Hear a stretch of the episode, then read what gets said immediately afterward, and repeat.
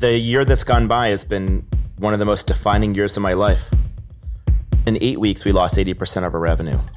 It's like a car going 80 miles an hour and then slamming on the brakes. There's no way that ends well. The press articles, the headlines of Airbnb last April involved Will Airbnb exist? Is this the end of Airbnb? These were headlines. I always felt like a crisis is an opportunity to do less than is expected of you what is expected of you or more than is expected of you. And the problem with most people managing crisis is they usually make one of two choices to do less than expected or as much as expected. And those are almost always the wrong answers. Almost always, a crisis is a stage, is a spotlight. It's your moment to demonstrate your values. And it's easy to demonstrate your values in our culture in good times. Culture is what you do in the darkest of days. That's Brian Chesky, CEO of Airbnb. Last spring, Brian came onto this podcast as his business was cratering, offering a raw, in the trenches view of the pandemic's early devastation.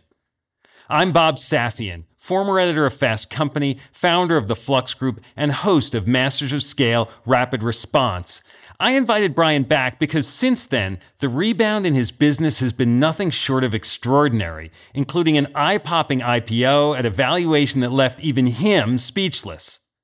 Brian's candor about the road to here, the uncertainty, the anxiety, the loneliness is revealing and instructive. He shares some never before heard stories about Airbnb's illogical rebound, the advice he got from Barack Obama, and what it's like to do an IPO roadshow in sweatpants. It's part crisis management seminar, part therapy session, and totally mesmerizing.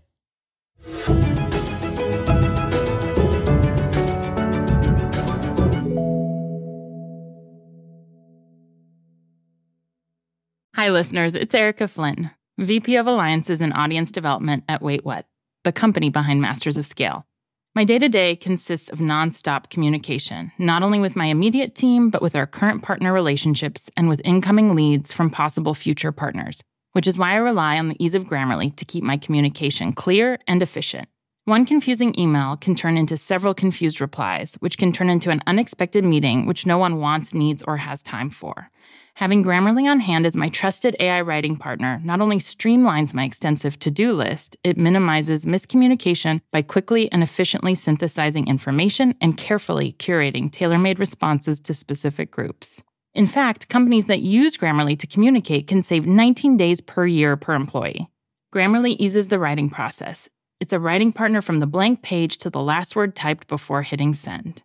Join me and over 70,000 teams who trust Grammarly to work faster, hit their goals, and keep their data secure. Visit grammarly.com to learn more. That's grammarly.com.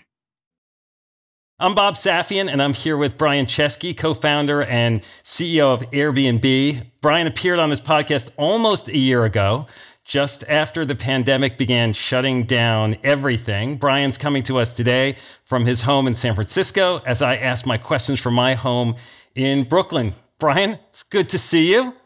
Good to see you again. Almost a year since our last conversation. When you were last on the show, you had just shelved your IPO preparations in an environment that you called complete madness. You were racing around, raising a couple of billion dollars to assure solvency. You were navigating cancellations from guests, refunds for hosts, and you likened yourself to being captain of a ship that had been hit by a torpedo. But you didn't go down with that ship.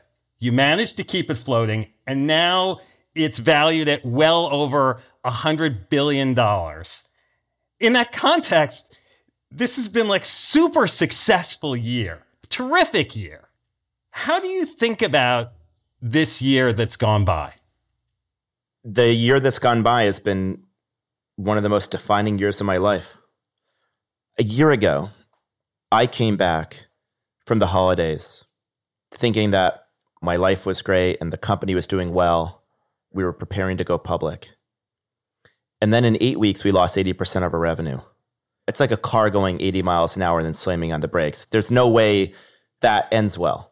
I came back at the beginning of 2020 thinking this was going to be a defining decade. Not realizing I would make a decade of decisions in a year. I'm 39 years old, going on 49 right now. That's what it feels like. It was almost like a rebirth of the company.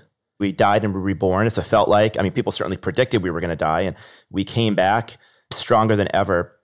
And I think that any success we have going forward, we're going to mark back to many lessons that we went through. When the crisis broke out, we had a board meeting, the first of many Sunday board meetings it was, I think, March 15th, the Ides of March. That was fairly foreboding. And that was the board meeting where I had to explain that for the first time since we started Airbnb, we were shrinking. When you're a hyper growth tech startup, you're used to growing year over year. Most people don't shrink year over year and live to tell about it. And I remember hanging up. And then I got a phone call from Ken Chenault. He was on my board. And Ken Chenault was the CEO of Amex from the early 2000s until recently. He navigated September 11th and the Great Recession. And Ken told me, he said, This is your defining moment. At that moment, I knew that this crisis was a moment to rise to. A few weeks after we talked, it was really the depths of the downturn in early May.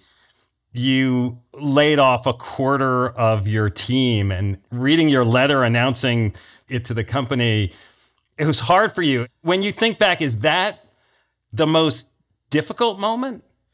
It was probably the most difficult moment of my life. I think most CEOs say that was the hardest, most difficult emotional thing to do. But when you're Airbnb, our mission is centered around belonging. To confront a layoff when our whole mission was oriented around belonging, it seemed to take on grander proportions. First of all, just to lay the context, the press articles, the headlines of Airbnb last April involved Will Airbnb exist? Is this the end of Airbnb? Can Brian Chesky save Airbnb? These were headlines. It was very clear at that moment that we couldn't afford to do everything we used to, and we couldn't afford to continue to keep everyone. And so that began a process. We laid out a series of principles. I said, the number one thing we're going to do is do as much as we can for those that are impacted. We're going to map all reductions to the future business. We're going to make sure we consider diversity and belonging in all of our decisions. And we're not going to communicate anything until we have all the information. And I actually began working that letter as we began planning for the layoff because I wanted to work backwards from what I had to explain to the employees my principle was to do more than is expected of us. A crisis is an opportunity to do less than is expected of you, what is expected of you, or more than is expected of you. And the problem with most people managing crisis is they usually make one of two choices to do less than expected or as much as expected. And those are almost always the wrong answers. Almost always, a crisis is a stage, it's a spotlight. It's your moment to demonstrate your values and it's easy to demonstrate your values and your culture in good times. It's super easy. Culture is what you do in the darkest of days, at your most dire moment. And so for us, that meant being really, really thoughtful about trying to take care of people. And I don't want to presume that we did everything right. It was very painful. But we laid out a series of actions based on our principles. The first thing is we wanted to have a generous severance. The second thing we said, this is a health crisis. So we made sure that everyone had one year of health coverage and health insurance. The next thing we said is they need a computer to be able to get a new job. So we said you can keep your Apple laptop. And then we also connected them to some other supporting services. But we did two other things that were pretty out of the box.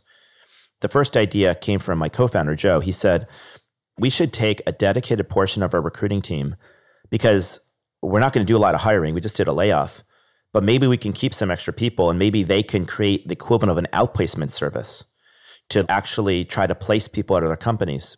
Most novel thing we did was we created an alumni directory where we allowed anyone who was being laid off to opt in to joining a public directory where we would publish your information, your LinkedIn, and recruiters could contact you. More than 500,000 people visited our employees' profiles.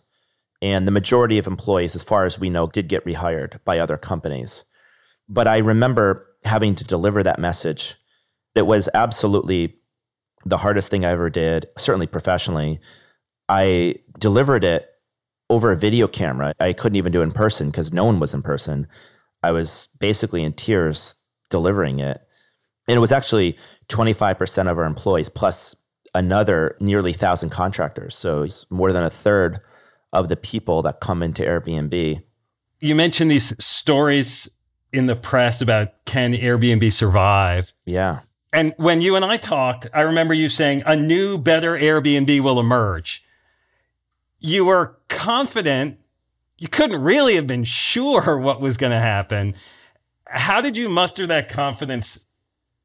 I think in a crisis, it's a normal reaction to get paralyzed. It's also normal in a crisis to think all is lost.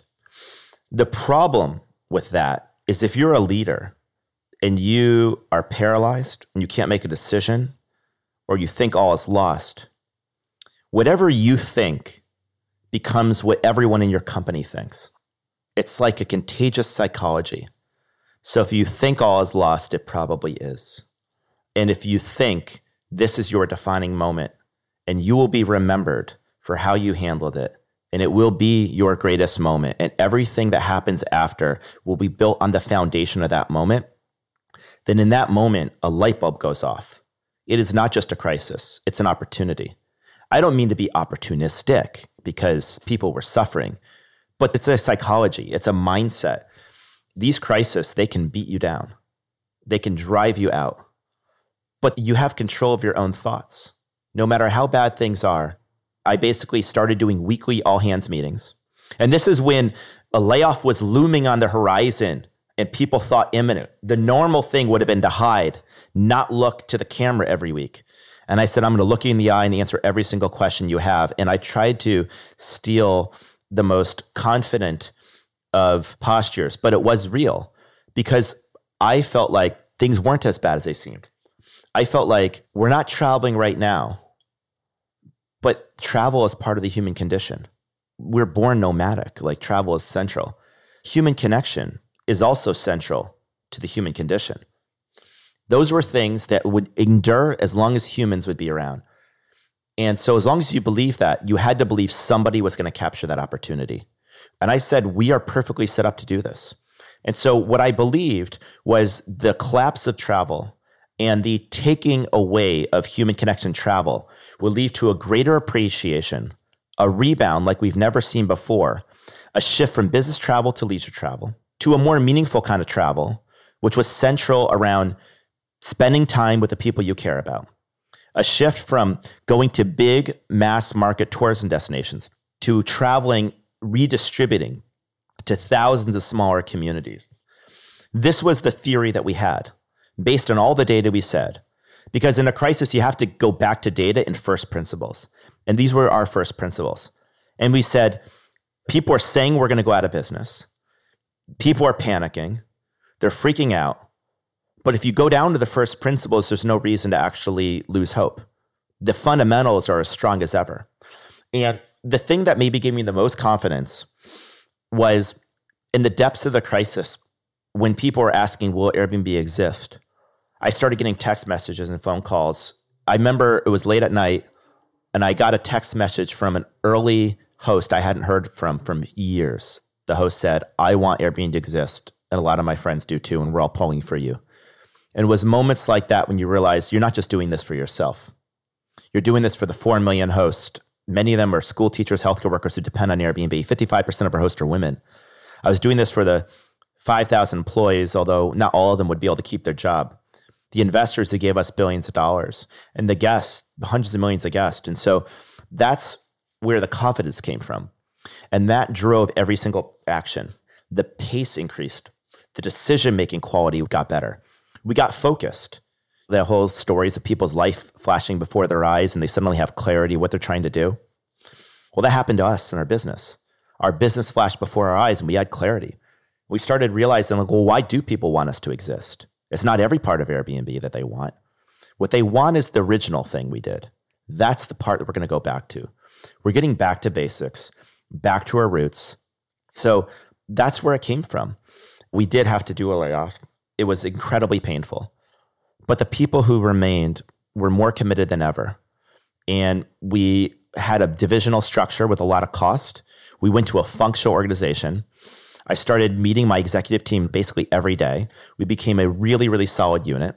We shuttered most of our other endeavors, put our very best people onto our core business. And we got back to our roots of connection, belonging, and being a truly, I think, creatively led company. You the thing that happened, Bob? I stopped apologizing for the way I wanted to run the company. You know, I started this company when I was 26 with my two friends. I had the imposter syndrome that everyone has. In the crisis, I just got laser clear about how I wanted to run this company. And everyone respected that because they knew that there had to be one direction. Though we were predicting our business would be half last year of what it was the year before, we were actually profitable in Q3 on an adjusted EBITDA basis. I think it defied all logic. At that point, our S1 that was shelved, we dusted it off in July. We'd worked on it for months, and I'm like, this doesn't describe this company at all. This is a totally different kind of company. So we'd actually rewrite the S1. I personally rewrote 14,000 words. I'm like, this is insane. But I felt like I couldn't delegate understanding or the details. So the business rebounds, we rewrite the S1, and we set upon remaking every part of the company. We reimagined our organization, we reimagined our corporate story, we reimagined marketing, we had to remake our executive team, and the whole strategy changed and adjusted. And that was a turning point last summer. Was there a moment when you realized now's the time to dust off the S1? When did you know that, like, oh, I can bring this back? Or was it something you were like always looking for a reason or a moment to be able to bring it back? No, no, absolutely not. The day after the layoff, if you had told employees that the business would rebound and we would go public, you know that emergency fundraising we did that Silver Lake and Sixth Street yeah. led? That was a debt financing of $2 billion, but it tells you how bad things were. And it was we were struggling to raise money. I had investors telling me, think about raising money at a $14 billion valuation, $13 billion valuation. It was inconceivable there would be an IPO. If I had told people around the time you interviewed me or a month after, they would have wondered about my sanity. That was how illogical it seemed. And so here's what happens. I think May 5th or 6th was the layoff. That was the rock bottom. Within a month, we started seeing searches with dates going up. So the way to predict our business is there's a lead time to bookings. And so people before they book, they go to Airbnb and they search and they add dates and dates suggest there's intent. So that's usually a 2 to 4 week leading indicator of revenue. We started seeing this surge in searches. Sometimes you see searches surging, it's because somebody's scraping you. So I thought it was a bug. We got to get to the bottom of this. No, this is actually real. I think it was benefited from the fact that we refunded a billion dollars customer deposits. That money our host was depending on. So we took $250 million of our own balance sheet, gave it to host. I think that increased customer confidence. And we started seeing this rebound in June.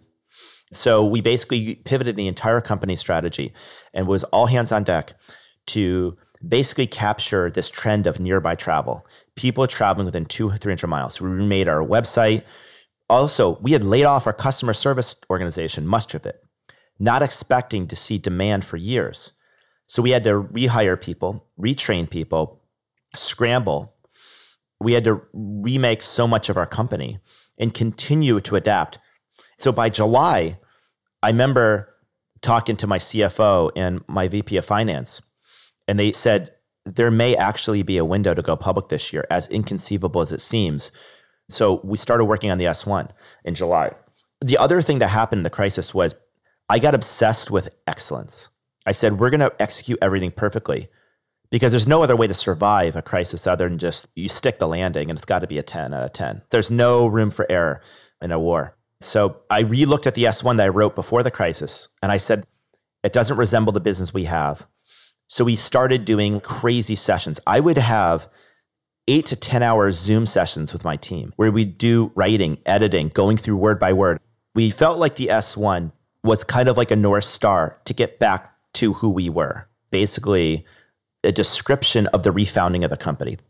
The document, even though the ostensible purpose was for an IPO, it became almost like a strategic roadmap for you. That's exactly what it was. It was a strategic roadmap. I didn't intend it to be. I wouldn't recommend an S1 as strategic document, but I had to work on it. So I was like, if I'm going to work on this, I'm going to get more than one use out of it. I started telling the story of the S1 to the employees saying, this is the new Airbnb. We complete the document in mid August. We decide there's a shot we can go public. At this point, we think we knew was going to be a profitable Q3. No one has any idea how well the company is doing at this point because they're still living in the old narrative that like we're going out of business. So we file the S1 and then we start working on everything related to going public in sweatpants in front of an iMac on Zoom. My entire IPO was in sweatpants in front of an iMac in the room that I'm in right now. When you go public, the first thing you do is write an S1. Then the next thing you have to do is you have to do this thing called testing the waters, this like pre roadshow series of keynotes to see if there's interest. So we tested the waters. And the story we told was this story that I called the second inflection point. I said Airbnb was founded during the Great Recession. It was an inflection point in the world. Mobile was rising. 2008, the iPhone came out 2007. So you have mobile, you have social media. Facebook is ascending. So you have these new technology forces. The internet is globalizing, right? So mobile, social, global internet, combined with the rise of a new generation, millennials. Think of Obama getting elected. That was my generation. And you had a great recession, which was like the biggest crisis economically since the Great Depression. That caused an inflection point. And that inflection point led to Airbnb. So the story we said is we are now at a second inflection point because of COVID that is going to be even creating more lasting change than the last one, and that we're riding this wave. And this is an opportunity for us. So we sold the story of a second inflection point, and they bought into that story, both spiritually and financially. Hey, listeners, it's Jodine Dorsey, the VP of Live Events at Wait What, the company behind Masters of Scale.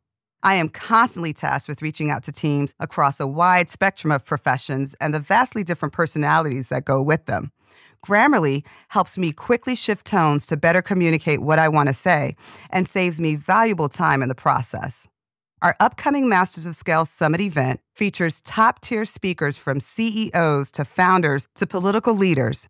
Grammarly's ability to produce on brand writing helps me properly prepare for each and every thought leader I interact with on stage. It lets me generate the most exciting specialized content for our audience. In fact, Teams that use Grammarly report 66% less time spent editing marketing content, which I've seen firsthand with my Summit team. Join me and over 70,000 teams who trust Grammarly to work faster, hit their goals, and keep their data secure. Visit grammarly.com to learn more. That's grammarly.com. A lot of your model focused on hosts more than you had before. Totally. What's the host endowment fund? Where did that come from in this process? And why did you contribute $100 million yourself personally to it? I mean, that's quite a gift. There are a lot of causes that could use $100 million. My co founders and I had thought for years about this. We thought a lot of people build platforms, and then there are user bases or communities that contribute to the platform but they don't get to share in the economics. Employees get equity, investors get equity, but the partners often don't get anything that feels quite like that. And as a private company, we couldn't just give out equity to host. So we were thinking of something else we could do, something that could endure. And I started studying universities.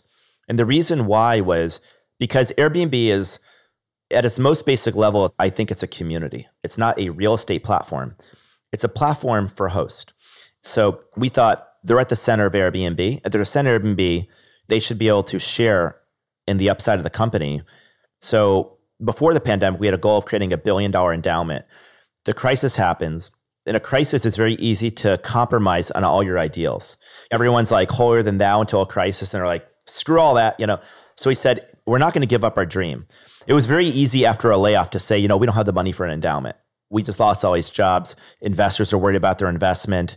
But I knew that I'd regret that forever because if there was ever a moment to do an endowment, it was going to be before we went public, before the cement hardened. So this was a legacy defining thing for us to like endure.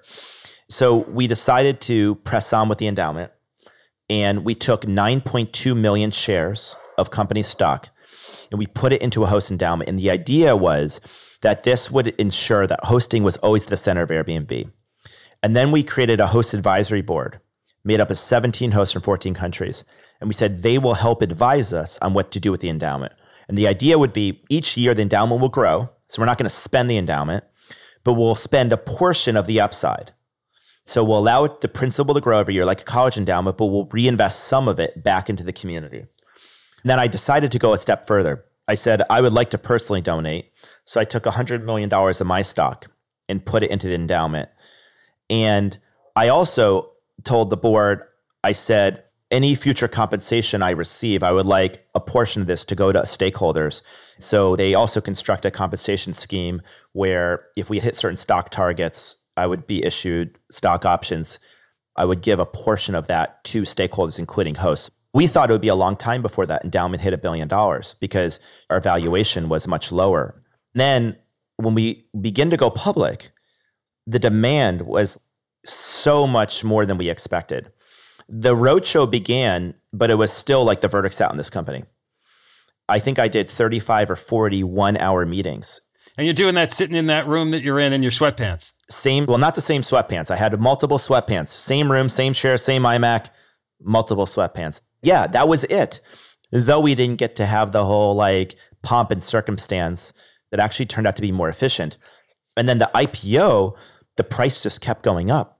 You were initially set to price the IPO at $44 to $50 a share, right? And then you had to update to 55 60 and then 65 and then ultimately you came out at $68 you can only increase the range by like 20% before you have to refile and you ended up at nearly the top of the range we thought this is our moment and we go public and I thought it would be great if it doesn't go down on day one. I did this one interview on Bloomberg with Emily Chang, and Emily Chang was the one that told me, We're getting reports that your stock's about to trade at $150. I remember seeing that video. You looked like you were just shell shocked, like you were speechless. I was speechless. It was like my hard drive crashed and it took me about 15 seconds to reboot. What was going through my mind was the whole crisis flashed before my eyes again. I can't quite describe that feeling because it wasn't about be having a successful IPO. It was just, it felt like the ultimate validation of what was otherwise a very thankless, insufferable year. And what a crazy experience it was. Amid all of this that's going on with the company, there's social justice issues, yeah. there are political issues going on. There's more pressure on leaders of businesses like you to take stands on topics that in other eras business leaders did not have to engage with. I'm thinking even after the January 6th insurrections at the Capitol, that you guys canceled reservations in DC for the week of the inauguration. How did efforts like that come up? How did you think about that part of your role, your responsibility? Yeah, so this is a very good question, Bob. And the story starts a few years ago, actually. I'll tell you the story. I've never actually shared this before. So I'm going to go back in time a little bit it was the year 2015. Reid Hoffman calls me up and says, President Obama has this thing called the Global Entrepreneurship Summit, GES, where you get to become like an honorary ambassador of entrepreneurship. And I'm going to recommend you to Penny Pritzker, the Secretary of Commerce. And I was like, okay, it seems like a good idea. You get to get your photo in the Oval Office of President Obama. And I'd never met President Obama. And it was like 10 of us. One of the guys from Shark Tank was there, and like the founders, Chobani and Andrew Yang was actually in the group. It was a bunch of entrepreneurs. We go to the White House, and I had apparently had left an impression on President Obama because we had a lot of policy issues, you know, Airbnb, as you know. So I ended up hiring a lot of people from his office. So I went up to shake his hand and I said, My name is Brian Chesky. I'm the founder of Airbnb. And he goes, I know you've been stealing all my people. But you said it deadpan. All the other people were like, Ooh, you know, like you got called out in front of the teacher. And then he says something. He says, in front of all of us, I've used a bunch of your products. He had like a Chobani yogurt. He had like a Kind bar. The founder's there. He says, but we haven't yet hosted on an Airbnb. Michelle won't let me do that. And so we, we had this fun banter. And I actually ended up keeping in touch with him after he left office. And he gave me this piece of advice. He said, before you go public, you should institutionalize your intentions so that even as a public company, you can limit any compromises on your vision. you know, I thought about that a lot. This is 2017 because he had just left office. We had met in a restaurant in DC and we talked about this. And then Nate and I did a bit of soul searching. So we ended up developing this framework where we said we're going to institutionalize that we're going to serve all of our stakeholders, not just our employees, not just our customers, not just our investors, everyone. As we created this framework, we said we have five stakeholders our guest, our host, our employees, our communities, and our shareholders. We wrote out principles to how to serve them. And I don't want to suggest, therefore, we think we're holier than thou. We've had a lot of challenges with cities and communities. And a lot of the challenges we had were because we grew so fast and before we could build relationships and consider a lot of the impacts. And we said, we're going to slow down and we're really going to think about this. I think that became a muscle that was tested at the moment the crisis happened, whether it was giving $250 million of our own balance sheet to host, or in the midst of a crisis, working on frontline stays where our host provided housing. It became muscle memory. So even before this framework, Charlottesville happened. We actually banned reservations from white nationalists that were trying to book on our platform. We have a pretty sophisticated trust and safety team that was able to intercept these reservations and cancel them. So each step of the way, we tried to really do not just what was expected of us, but more of what's expected of us. A lot of the public has been sometimes losing confidence that large corporations will do the right thing. And if you don't institutionalize serving other stakeholders, you won't do it because the shareholders you know you're going to serve. You have earnings calls, and if you don't serve them, the stock price goes down, then people's compensation goes down. So, how could you make serving all your stakeholders as real as serving your shareholders? And is this the best thing for shareholders? Because the best thing for your investment is society wants us to exist and that we have to do more than just run a good business. That was the predicate for all of this.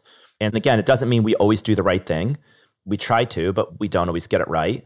So the first step is acknowledging that you're not perfect and you're growing. During the lead up to inauguration, we noticed a lot of people gathering, obviously in DC. One of the thoughts we said to ourselves is, where are they all staying tonight? All those people raiding the Capitol, where were they staying?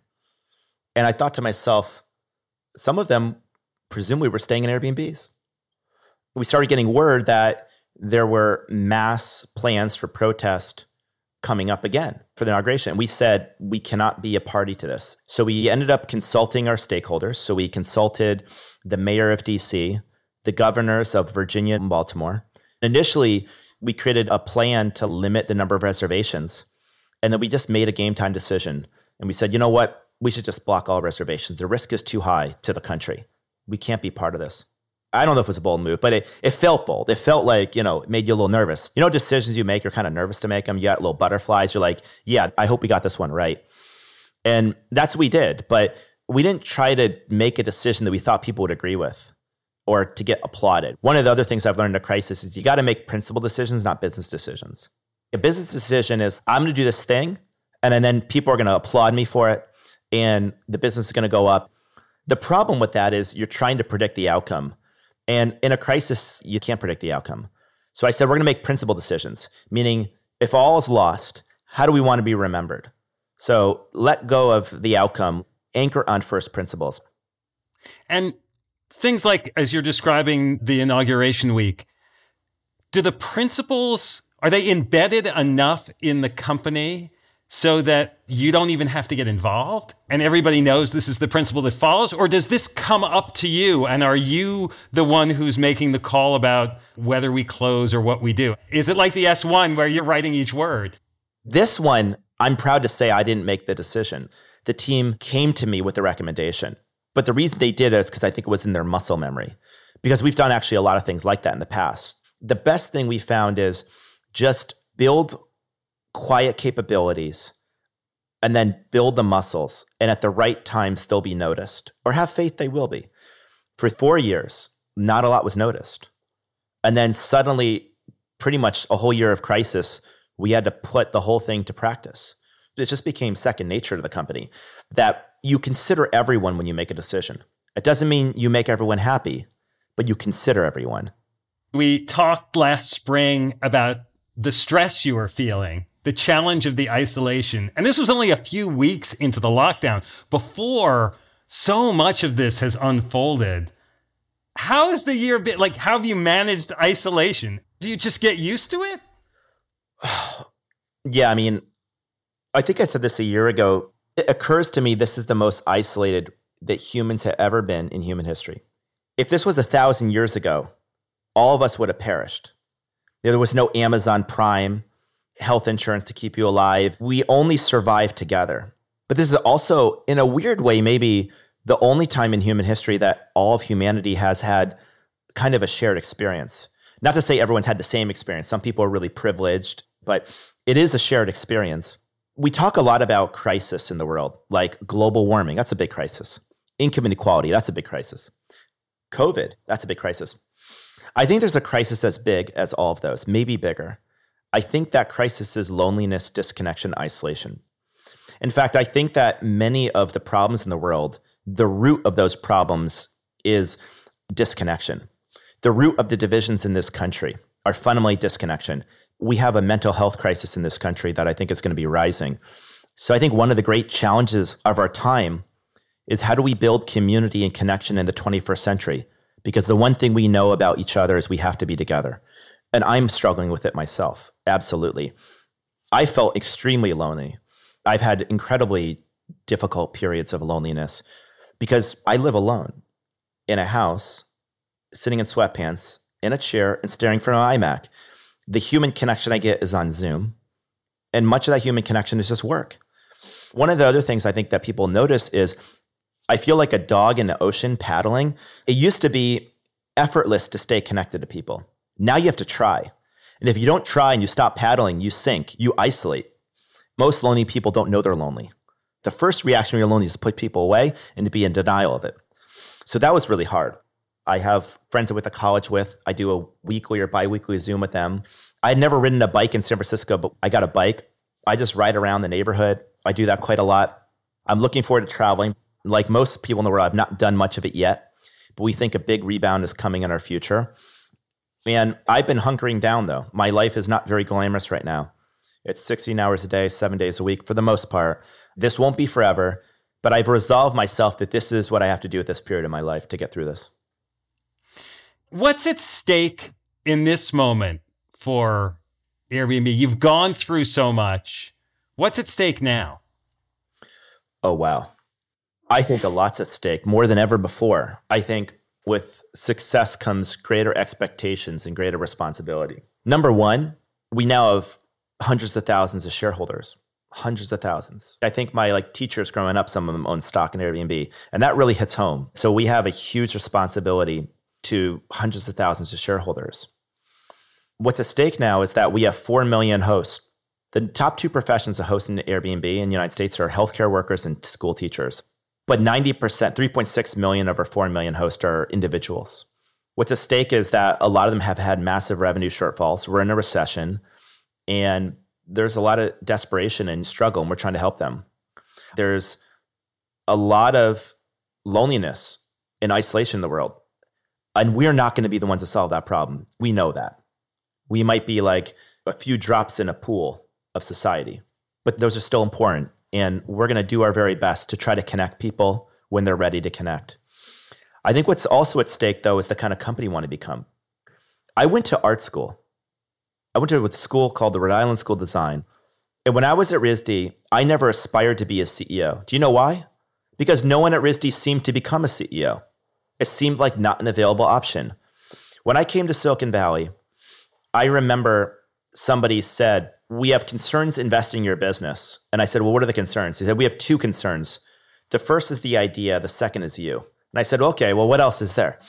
You know the two functions in a company that never becomes CEO? HR and design. Why is that? Design in people? Aren't those really important? CFOs become CEOs, COOs become CEOs, engineers in Silicon Valley become CEOs, product managers become CEOs, marketers become CEOs in a lot of consumer packaged good companies, operators, Tim Cook, CEO, not designers. I think that's at stake. What's at stake is showing that a designer can run a company and actually you can approach a company in a creatively led way. What I also think is also at stake is we have this grand experiment about how to run a company, and that experiment's at stake. And also, this idea of trying to be rooted in a deeply humanistic company. I believe the stakes are high. It's not lost on me. And it doesn't paralyze me with pressure, it motivates me. I want us to be able to capture people's imagination. We were like the worst idea that ever worked. We tried to raise $150,000 at $1.5 million valuation. We couldn't get anyone to fund the company. And so I think we've always kind of defied logic because we've been a little counterintuitive.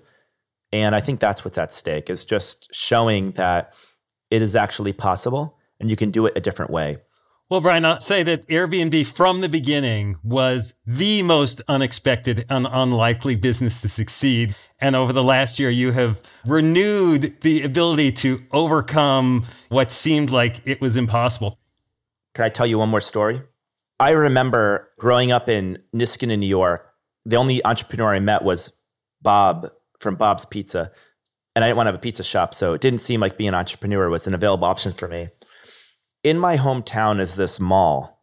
It's called Crossgates. It's a pretty big mall. It was at the time like a super mall, really big. And they built this movie theater. It was like a multi story movie theater. And they had this escalator. It was multiple stories. I was 10 years old and I was very interested in design and architecture. So I was very interested in this escalator. I called it the Mighty Escalator. And to me, it was like a modern marvel. A few years ago, I went back to this shopping mall and I passed the escalator. And do you know what I saw? All I saw was an escalator. I didn't see a mighty escalator. All I saw was an escalator like every other escalator. The point is this that so much more in life is possible, but we tend to edit our imagination. We tend to edit our imagination because we only dream of the things that we've seen possible. The most magnificent architecture I'd seen was probably an escalator in a mall. That was something that stood out to me. And then I lived my life. What I've now realized is that escalator was never so mighty, that so many more things are possible. My story is that story. I don't want to be a self help person, but it is true that we all have so much more potential. So I think it's really important. And this is a theme of the crisis to be optimistic, to believe that things are actually possible, to allow your imagination to run wild, and to not think that it can't possibly be you. It is possible. And that would be what I would leave people with. Well, thank you, Brian. I always love talking to you. Thank you for sharing so much and digging into those things. I appreciate it. Thank you very much. Hi, everyone. It's Jeff Berman, CEO of Wait What and co host of the Masters of Scale podcast. Like many of you, my to do list changes by the minute. Whether I'm working with partners or hashing out legal documents or brainstorming with our team, there is never a shortage of tasks that require attention and constant communication. Like Masters of Scale co host Reid Hoffman, I know artificial intelligence is a huge part of our future, and Grammarly is an enterprising leader in AI. With Grammarly, what used to take a few hours only takes a few clicks. It's like having a collaborator for my writing, helping me generate better first drafts and tailoring messages to our specific audiences. It's not only a superior AI tool, it is a safe AI tool. And as a CEO, security is always top of mind. Grammarly has 14 years of experience and a business model that never sells our data. Security has been a priority since day one and continues to be integral to Grammarly's values today. Join me and over 70,000 teams who trust Grammarly to work faster, hit their goals, and keep their data secure. Visit grammarly.com to learn more. That's grammarly.com. Masters of Scale Rapid Response is a Wait What original. The show is recorded remotely using sanitized audio gear. I'm your Rapid Response host, Bob Safian. Host for Masters of Scale is Reid Hoffman. Our executive producers are June Cohen and Deron Triff. Our supervising producer is Jay Punjabi. Our producers are Jordan McLeod, Christina Gonzalez, and Marie McCoy Thompson. Our music director is Ryan Holladay. Mm-hmm. Original music and mm-hmm. sound mm-hmm. design by Daniel Nissenbaum and the Holladay Brothers. Audio editing by Keith J. Nelson, Stephen Davies, and Andrew Knoll. Mixing and mastering by Aaron Bastinelli. Special thanks to Emily McManus, Sarah Sandman, Kelsey Capitano, Tim Cronin, Charlie Manessis, Adam Heiner, Anna Pizzino, Ben Richardson, Mina Kurosawa, Saida Sapieva, and Colin Howard. Become a member of Masters of Scale to get access to a year's worth of courses and content on the Masters of Scale Courses app. Find out more at mastersofscale.com slash membership. Visit mastersofscale.com slash rapid response to find the transcript for this episode and be sure to subscribe to our email newsletter.